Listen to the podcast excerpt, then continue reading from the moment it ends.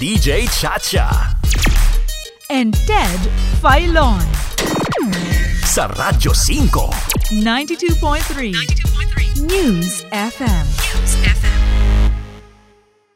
Kasama na po natin sa linya. Ito kanina pa namin binibida ni Manong Ted.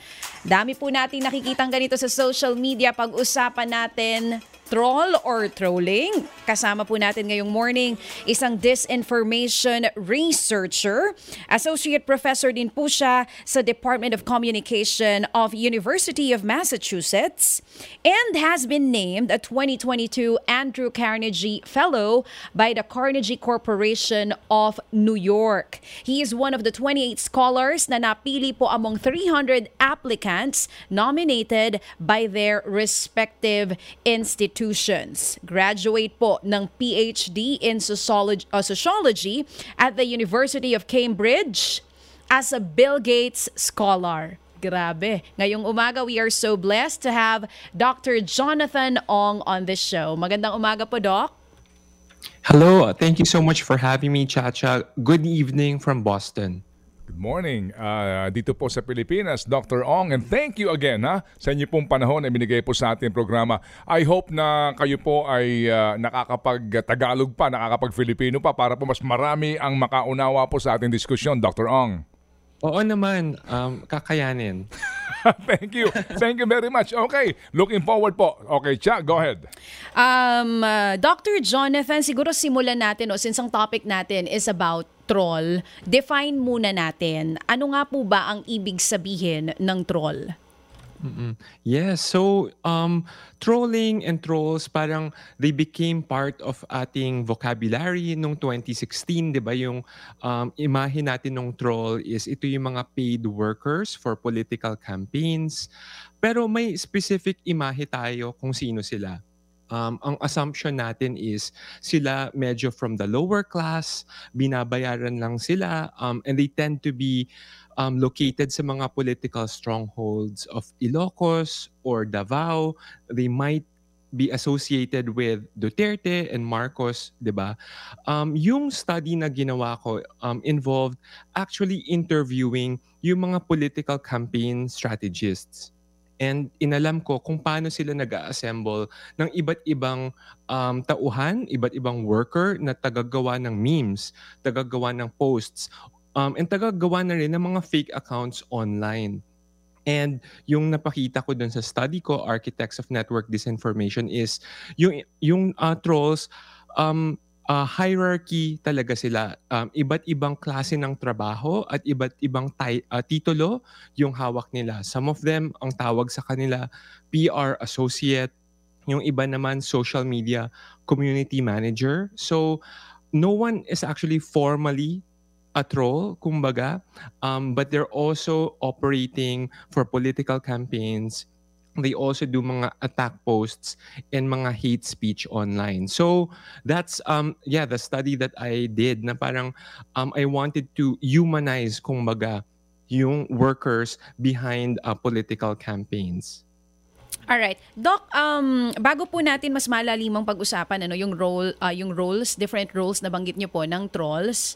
Um, Hindi, ito pero po, Cha, sorry ha. Ah, siguro, ah, Doc, maganda munang tumbukin mo. Kamo kasi kanina mayroon tayong impresyon na ang troll eh gantong uri ng mga tao, pero kanyo sa pag-aaral nyo. So ano po ang inyo muna na, na, na, na, na, naunawaan na pag-alaman, yung pong pagkatao ng binabanggit nga po ninyo na ini-employo po nitong mga political, ah, itong mga arkitektong ito na nagdidisenyo po ng kanilang communication strategy. Go ahead po, Doc. Oo, ah, salamat Ted ah, for your question. So, yung ah, yung trolls nga imahe natin, 'di ba? Parang um, baka um, galing sila from more modest uh, middle class backgrounds and they're normally associated with um, certain political camps.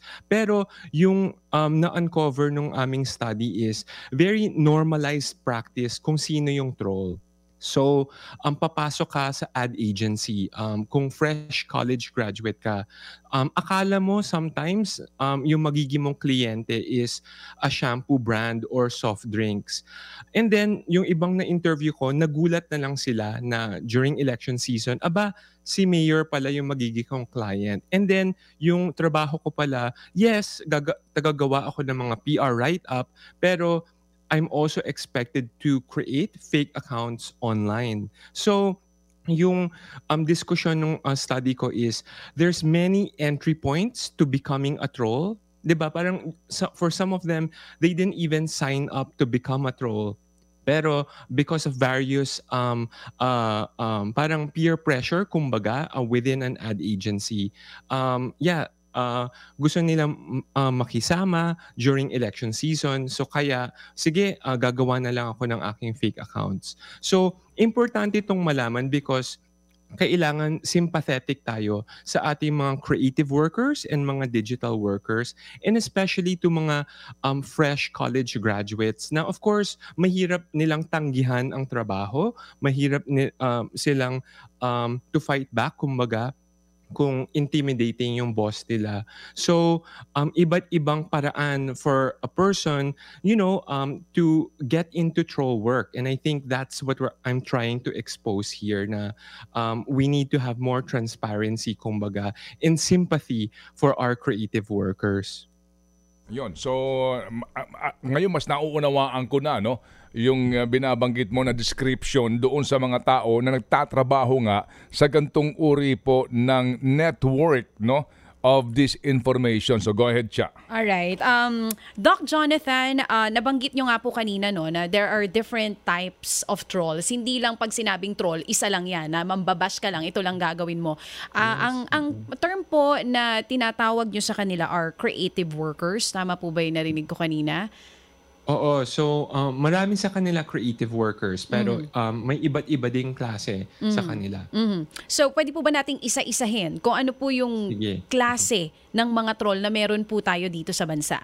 Base po sa inyong pag-aaral. Mhm. Yeah. So, um, uh, importante yung tanong mo, uh, Chacha, dahil yung, again, yung imahe natin, yung troll, di ba, yung fake account operator. And a lot of yung mga fact checkers and journalism natin, yun talaga yung focus. Sino ba yung nag-ooperate nitong anonymous account or nitong parody account? Di ba, yung, yung nang babash lang palagi, na parang pa-joke lang sila palagi, pero um, um, very um, sometimes hateful yung kanilang um, pinopost online. Pero um, iba't ibang level yung pagiging troll kumbaga. Merong boss troll, meron ding influencer. So, sino-sino ba ito? Yung pinaka-boss sa kanila, it, um, yung tinatawag kong chief architects of this of disinformation, ito yung mga advertising and PR strategists na consultants um, for political campaigns sila yung responsible sa pagbabrand ng mga politicians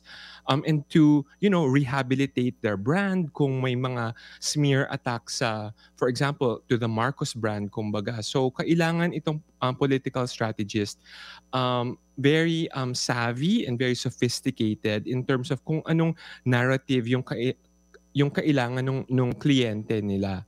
So sila yung pinaka, uh, they're the ones at the top of the hierarchy the advertising and PR strategists who work as political consultants. And sometimes hindi natin naiisip, 'di ba? Ito yung talagang boss troll. Um, and most of the time, parang we're always just attacking yung fake account operator at the bottom level. Pero ito yung mga pinaka-boss talaga. So, yung susunod naman sa kanila, uh, Chacha, is yung mga influencers. Itong influencers, meron, um, ito yung mga celebrity online na mga um, 50,000 followers, 100,000 followers. So, some of them yung mga bloggers, yung iba naman lifestyle influencers, iba naman mga mommy bloggers, iba't ibang personality sila. And depende dun sa type of campaign, um, ina-assemble itong mga grupo ng mga influencers na sabay, sabay silang magpo-post ng the same hashtag or iba't iba yung bali nila dun sa narrative ng kliyente to appeal to their different followers. ba? So kung kunwari TikToker ka, kailangan funny yung content mo to the young audience. Kung mommy blogger ka, yung post mo for the politician, kailangan appeals to housewives as well.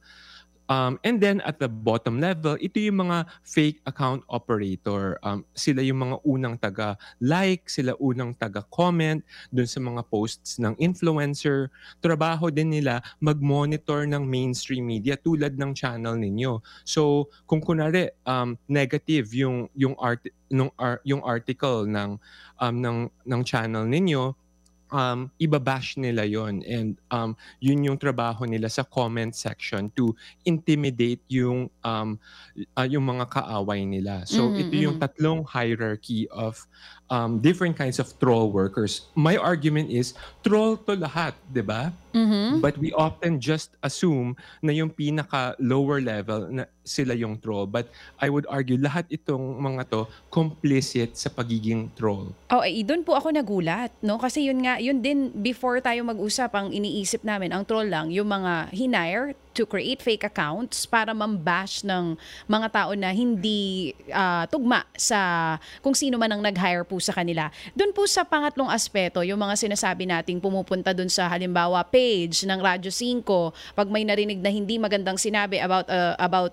kung sino man po ang nag-hire sa kanila, eh sila yung mga tagapagtanggol, taga-comment, taga-like, taga-angry taga-angry dun sa sa button. Um, ito po mga taong ito, sa utak namin, na, na naaral nyo din po ba dito sa study nyo kung sila ba ay nasa isang opisina? Parang ang setup po ba nila ay office setup? Nasa bahay-bahay lamang rin po ba sila? And paano po yung payment scheme nila? 1530 din po ba ang kanilang sweldo? At base po sa inyong pag-aaral, magkano rin po ang sinusweldo nitong mga troll na ito? Starting salary, halimbawa po. Oo, um, yeah, um, magandang question yan, Chacha. So, yung starting salary, kumbaga, ng troll. Um, so, um, una, sasabihin ko, um, mag- magkakaiba din yung starting salary at yung um, office setup. Depende kung nasaan sila na-hire, kumbaga. So, kung nasa PR firm ka na-hire, ang starting salary mo is 15,000 pesos. And yung job nitong mga PR associates sometimes is to create mga fake accounts for their political clients. So, um, yeah, parang for um, usually college graduates yung tina-target at recruit nila. And it's important, again, to emphasize um, when PR firms or even yung mga call center type of operations will be hiring their workers, hindi sila mag advertise sa job street na wanted hiring trolls. 'Di ba? So Oo ang nga. sasabihin nila hiring community manager, hiring Ah. PR associate. Mm-mm. Et- Kaya meron ding level of deception, meron din level of lying kumbaga sa recruitment nila. So 15,000 yung usual um, amount ng ng starting salary na narinig ko. Yung iba namang um, uh, fake account operators, dun sila sa probinsya nung kliyente nila. So, um, dun sa probinsya kung saan tumatakbo, especially for low for local races, for races for um, for mayor um, races, kailangan nandun ka sa probinsya. Tapos, itong trabaho ng troll, hindi puro online lang. Um, paminsan, hinihikayat din sila na mag ah, na mag house to house, pinapasali din sila sa mga campaign sortie. So, talagang medyo exploited talaga itong low level worker, 'di ba? Kung 15,000, ang daming pinapagawa sa Um, kasama rin po doon yung mga taga-comment lang. Ganun po yung Yeah. starting nila agad, 15,000 pesos.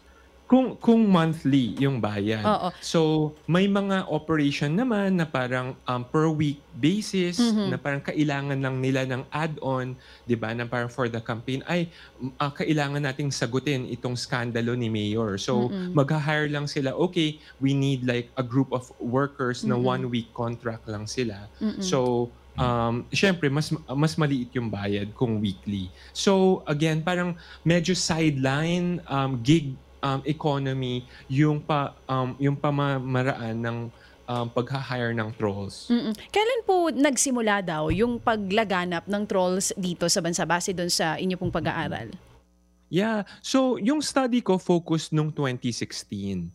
Um, of course, um, ito yung time na, na um, si uh, Pangulong Duterte na elect and it was also because of their big investment sa social media. Kaya dumami itong troll enterprise, itong troll industry kumbaga. Um, however, I also emphasize dun sa study na ito, trolling is not new.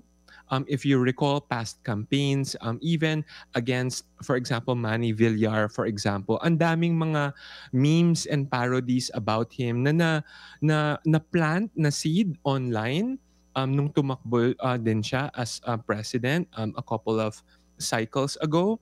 So, hindi naman bago yung trolling pero nag-accelerate lang nung 2016 and ngayon 2022 mas lumawak pa itong industriya na ito and Okay. mas normalized pa rin siya. Okay, sige. So, ah, bago lang itong tanong ko, no, relevant doon sa unang yung ah, pinag-uusapan na ah, doctor, ah, balikan ko lang ito din. Ah, before the birth of ah, itong ang internet and social media, do you, ah, do you, did you also study ang pinagmumulan talaga nitong matagal na pong operasyon, PR firm na iha-hire ng sino mang grupo to operate against a company either in favor or not o maging individuals o politicians pero that time mainstream ang media ang kanilang ini-infiltrate wala pa kasi social media di ho ba ah, professor ah, doktor noon noon pa ho kagawian ito yung ah, kukuyugin ka sisiraan Yes. ka ng Yes. galing sa mainstream media na wala pa social media pero ang nag-ooperate din yun din pong ka- mga chief architect dito ay yun din mga PR operators po Yes, um, I totally agree with you, Ted. Na so yung taw- tinatawag nating spin doctor, matagal na matagal na tong um, operation, 'di ba? Na um, may crisis itong um, politician, meron siyang corruption scandal, Mm-mm. kailangan niyang mag um, rehabilitate ng brand niya, kailangan magpapogi siya ulit. 'Di ba? So mag-hire siya ng PR consultant, ng PR strategist and tawag sa kanila spin doctor. Itong spin doctor, medyo babayaran niya si reporter, Mm. medyo maglalagay siya dito sa channel na ito Mm. um, para magpabango sa politician. So dati sa mainstream media yung labanan. Um, and itong mga uh, social media workers na na-interview ko, ang sabi nila when they try to pitch their services to uh, politicians, ang pitch nila is instead of hiring itong mga old school PR operators, hire us dahil mas cheap kami. Parang um, it's cheaper to run operations on social media Mm. it's cheaper to post mga memes and mga narratives on Mm. social media Mm. and wait for it to um, go viral as opposed to doing it the old-fashioned Mm. way. So Mm. I agree with you, Ted, na importante pa rin um, to call out corruption within uh, mainstream media, within tabloids, di ba? Um, may mga nagpapabayad pa din na Mm. reporter. Pero ngayon, some of this um, nag-move na rin online. Itong black propaganda, itong black campaigning. So, Mhm. yeah, you're correct to um, identify that. Yes. Oo, oo, oo. Kasi lang para humaintindihan nyo yung background din po ng kasaysayan po nitong PR operations na ito noon pa. Yung mga Yes. PR operators may pool of sorry po no ilang pong mga nasa media at yun ho ang kanyang mga nasa kanyang payroll para kapag mayroon pong proyekto yung PR operator eh, agad nang titimbrihan yung nasa payroll niya. Ito po, may binanggit kayo kanina ano ho na mga influencers.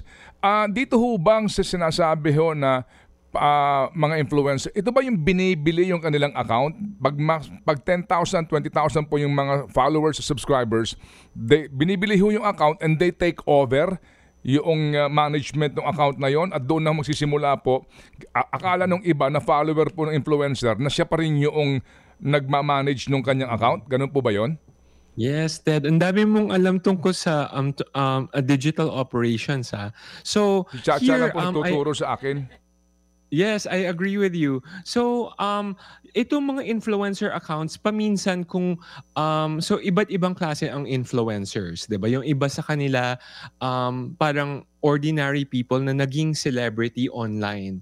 Itong mga digital first personalities na kilala sila ah, bilang, you know, atleta or magaling sila magluto, 'di ba? And therefore, marami mga mommies na sumu ah, na, na nagpa-follow sa kanila on Instagram, ah, kumbaga. So ito yung mga online celebrities. Um So, itong mga to, um, when they accept mga uh, payments from politicians, usually parang endorsement kumbaga, parang hashtag paid ad, kumbaga. So, um, papakita nila, um, yinayakap nila si politician, di ba? Parang ganun yung um, uh, pamamaraan nitong mga lifestyle influencers na may muka, kilala sila. But what you're um, talking about, Ted, itong mga influencers na medyo mga parody accounts, itong mga let's say, um, let's give an example, Senora Santibanez. So she has 5.6 million followers on Facebook.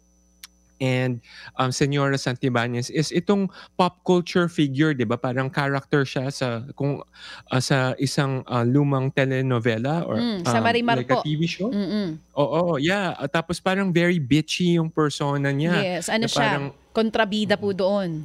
Mm-mm. yun, kontrabida, maganda, very sexy. At tapo, pero yung account niya, taga-attack ng ibang politician, pero taga-endorse din ng ilan.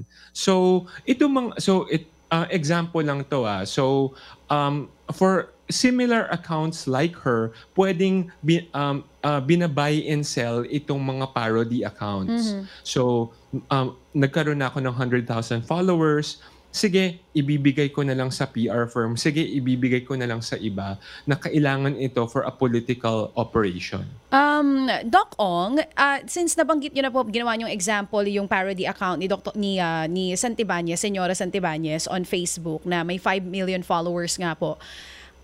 So base po sa inyong pag-aaral, talaga pong yung account niyang yun ay tinatap ng mga politiko? Kumbaga binabayaran talaga siya to post for a certain candidate o kaya siraan ng isang kandidato? So, um, uh, Senora Santibanez is endorsing around 8 to 10 politicians for the 2022 election. So, um, uh, Senora Santibanez has um, posts endorsing um, the Uniteam, uh, BBM, and Sara Duterte, um, also endorsing um, Herbert Bautista, also endorsing Loren Legarda, also a party list called Wi-Fi Party List. Hindi ko alam kung sino si Wi-Fi Party List until I saw it on Senora Santibanez's account. So imagine you, the type of reach um, of this account. So um, Senora had posted one um, promotional um, uh, image for Sara Duterte and it had over a thousand likes.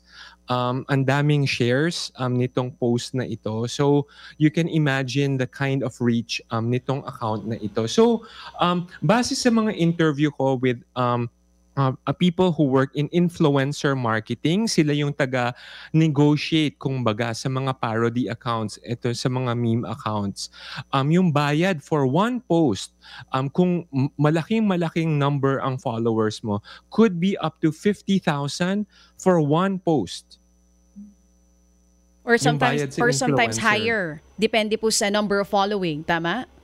Yeah, so um, of course kung kunwari um, celebrity ka na may telenovela um, uh, sa prime time, that can um, earn you up to 100,000 pesos for one post na, na endorsement. So I don't think uh, an account like Senora would be equivalent to that. So ang estimate namin would be around 50,000 for one endorsement. Mm. Since parody account nga po ito, hindi natin kilala kung sino ang nasa likod nitong Senyora account na ito.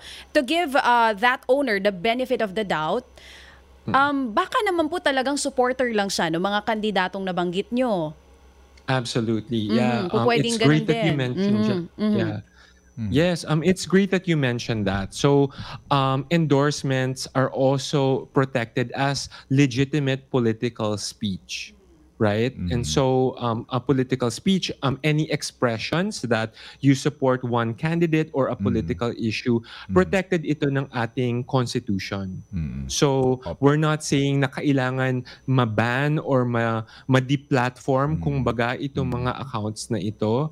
Um, what yung advocacy namin um, dun sa aming um, uh, pag-aaral is um, there needs to be a level of transparency when it comes to yung politicians sa kanilang ng pagbabayad sa influencers because um, for us this is a matter of fairness when it comes to the electoral process. 'Di ba? ah, kumbaga um, isang politician, ang laki-laki pala nung binabayad niya sa mga celebrities, sa mga influencers pero hindi niya dinedeclare kung magkano yung bayad niya na actually baka lumampas na siya sa campaign spend. So for us, it's an issue of election fairness rather than an, issue of free speech. So it's important that you raise that, Chacha. Okay. Ah, sir, yung nano accounts na sinasabi, ano po iyon?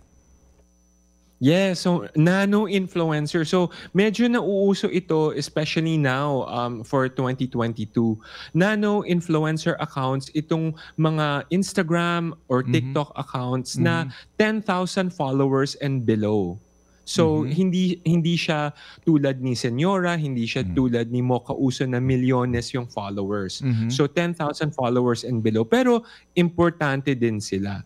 Mm, Okay. Kasi po, meron din ako na nalaman ano po, sa akin lang pagkikip, pag, pakikipagtalas-talas sa pangkaraniwang mga individual, ah, at na, na, nabasa ko rin po sa ilang mga artikulo, yung paraan din po, without mentioning uh, names, ano po, yung paraan nga ng pagbili sa mga nano accounts and then nag-iiba ho yung management ng account na iyon. And then doon po sa account na iyon meron pong lalap sa Facebook daw ho ito sa- yung iba ho sa Facebook daw. And then doon may nag, nagmimistulang leader at kung saan po yung informasyon nga ay pinapakalat kagaya nga po ng ng ng narinig ko no ho yung naniniwala sila na bibigyan sila ng mga gold bars after the election o kaya ang kanilang pamilya depende po sa dami kakat- makakatanggap daw po ng 100,000 piso after election. Mga ganun po. Ah, ito ba na pag, inyo rin po na pag-aralan yung management ng nano accounts na yan and the way they that they deceive these people following that account Yes, um, ah, magandang um, example yung um, binigay mo, uh, Ted. So, personally, hindi ko nakita exactly yung example na may nagpa-promise ng gold bars. Um, that's news to me, so I would like to study that more closely. Pero yung pamamaraan nitong mga smaller um, influencers, kumbaga, to also join mga closed groups and mga chat groups on on Viber, on uh, Facebook Messenger, 'di ba yung mga titas of Green Hills um, Viber groups. Um, my mommy is um, a tita of Green Hills. So um, ang dami niyang nakikita sa kanyang Viber group ng mga uh, various posts for different politicians. So paminsan ini-infiltrate itong mga groups na ito ng mga um, nano influencers, itong mga smaller level um, influencers. And they pretend na organic sila, 'di ba? Um, and therefore it's hard to um, so uh, kailangan um, wag tayong um, mauto um, very easily and kailangan very careful tayo sa kung anong nababasa natin especially um, dito sa mga close groups dahil hindi ito nababantayan ng ating mga fact checkers at ng mga journalists dahil private group sila. Okay, sige. So, ah, ito pinapaka-importante no Pa- pati sa COMELEC paano nga mm, mamomonitor yung kasi yung mga at- patalastas usually may record no yung actual na ads pero ito nag Yes. employ ka ng ganitong mga tao for your campaign walang resibo ito eh tama ho ba sir Yes. W- wala itong resibo yung swelduhan ng mga taong ito tsaka yung documentation nito Walang mga resibo, um, DM lang. DM lang sa Twitter, DM lang sa Instagram, magbibigayan ng bank account and magde-deposit na. So Okay. Opo, opo. Sige po. So sir, ah, ah, ah, maliban lang kami tanong pa si Chacha dyan because you know, itong ating diskusyon, pe- pwede is buong, buong araw ito eh. So, ah, ah, Doktor, yun pong effect nga, ano, yung effect sa isip ng mga tao, ano ho bang, ang inyo, ano ho bang inyong further studies dito? Effect ng disinformation, kanino po? Doon ba sa receiver ng message o baka mismo yung, ah, y- yung, ano, yung messenger? Yes, um, that's a great question. Ano bang consequence ng disinformation? Ano bang consequence ng trolling sa bansa natin? So, to me, ang argument um, ko is, um, especially over the past six years na, na lumagan na pa itong uh, troll industry, kung baga, uh, ang consequence nito is a really divided and polarized electorate. And nakikita natin ito ngayon na parang yung pamamaraan ng politika natin parang intense fan groups na kumbaga na nag-split in the middle. So kung kakamping ka, um, ito yung mga channel na pinapanood mo, ito yung mga influencers na pinapanood mo and um, kung ikaw naman ay Marcos supporter, may channel kang uh, paborito, meron kang political um, pundit na uh, na favorite um, and meron ka ding mga survey um uh, yeah uh, survey numbers na binabasihan 'di ba? So kanya-kanyang um universe multiverse kung baga um so to me um the consequence of disinformation networks run wild is a very deeply polarized electorate who believe in issues and framings of issues that only affirm their own beliefs, their own loyalties to their political camps. So um, that makes it hard to have honest conversations, um, even in the context of the Filipino family na si mommy boboto kay Marcos, si daddy uh, boboto um, kay Robredo, and ang hirap na to even have a conversation about politics, about issues, even in the context of our household. So I think that's really worrying for our future, and kaya kailangan nating labanan itong disinformation and itong mga trolls. Um, I also want to invite um, your listeners and your viewers.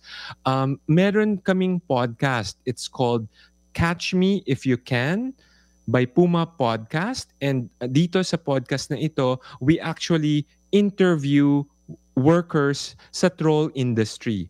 So, we have a conversation with them, paano ba sila naging troll, um, and um, we want you um, to be part of that conversation. Ah, Doktor, yun ho bang, meron ba kayong case study na yung pong, na, yung pong troll, no? Yung pong, um, ah, yung influencer o yung pong kanilang inatasan na magpakalat po ng disinformation, actually, hindi naman siya naniniwala doon, pero kinalaunan, he or she is now believing on her own lies? Wow, that's a great question, Ted. Yeah, um, so ma- may mga example kaming gano. So, um, yeah, nagulat na lang siya na um, actually yung mayor pala yung magiging niyang kliyente. Akala niya shampoo yung magiging niyang kliyente nung uh, sumali siya sa PR firm. Um, and parang um, to us uh, dun sa episode 1 of um yeah of Catch Me If You Can by Puma Podcast um kwento niya sa amin yun parang um nung una sabi niya ay sayang naman ito. This is my first job. Sige trabaho lang naman ito. Um gawin ko na lang. Um and then medyo naging fun kumbaga na um, nagiging viral na yung mga post niya. Um, inaatake niya yung kalaban nilang uh, mayor um, uh, for the mayoral race. And Mm. may mga nagko-comment nag-share ng meme niya.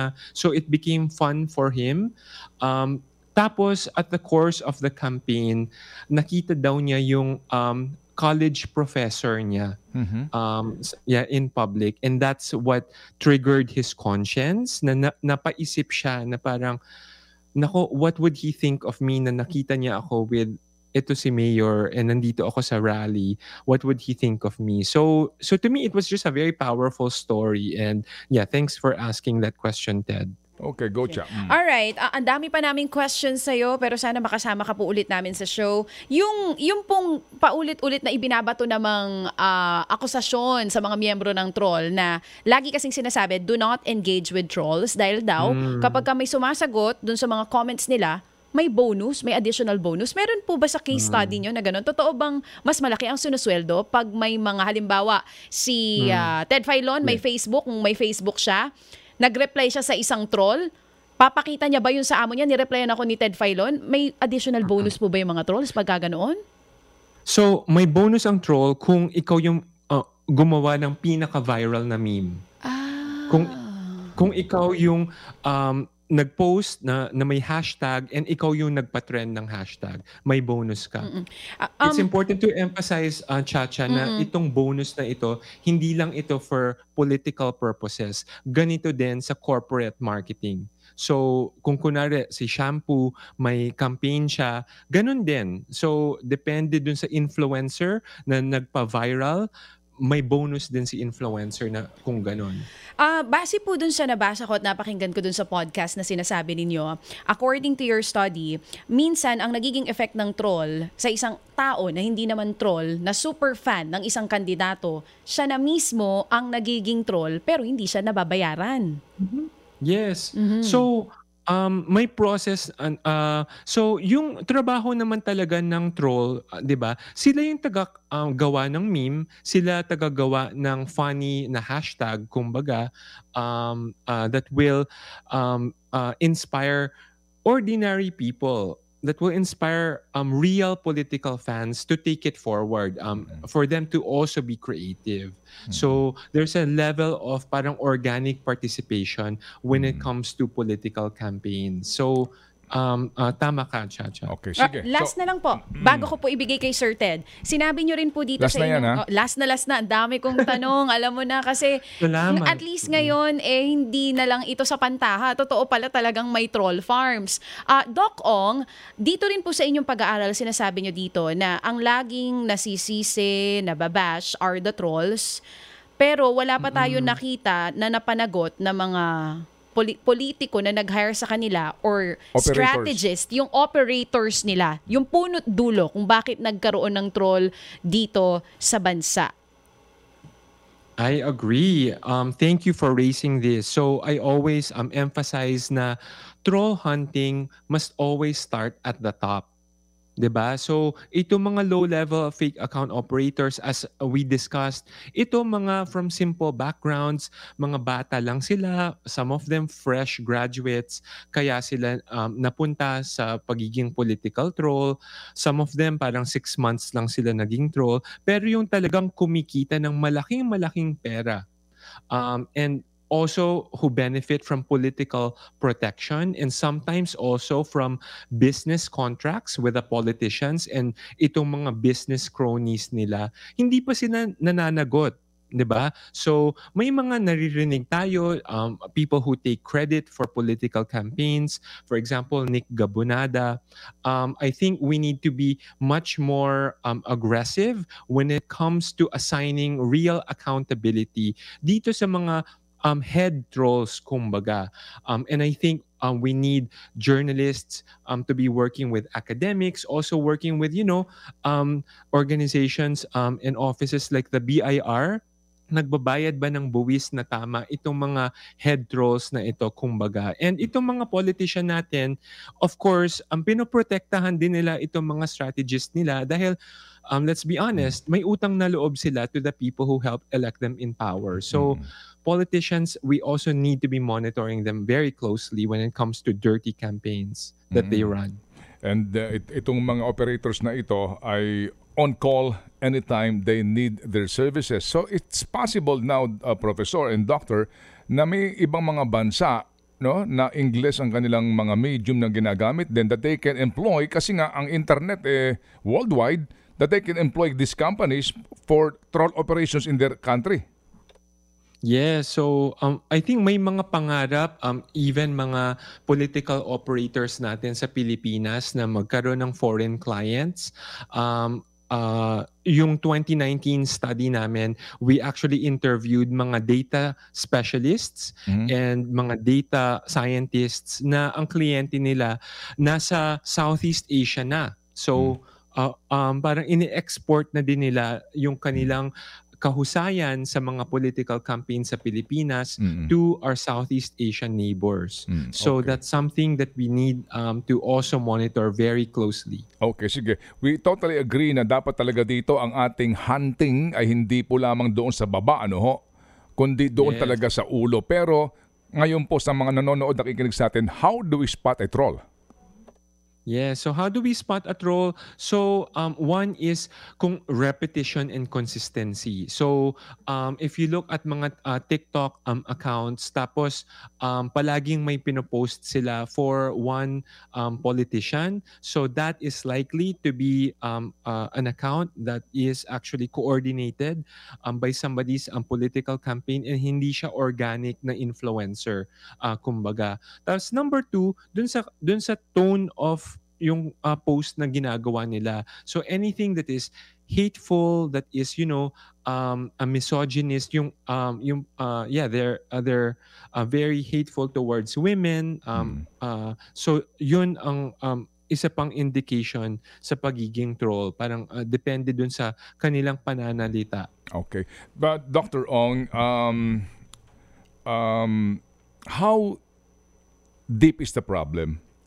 Ka- kayo po na bilang isang sociologist, um, ano ho ang mangyayari sa ating bansa kung hindi natin ito mapigilan? Dahil nga po because the internet, 'di ba, is so powerful and then ngayon ang mga bata lalo na ay dependent po sa kanilang mga gadgets at internet as source of information. So, doctor, uh, ngayon po no, sa inyong ginagawa na ng mga pag-aaral, kapag hindi ito natin nasugpo, gaano po kabigat ang problema ang ating kakaharapin in the future?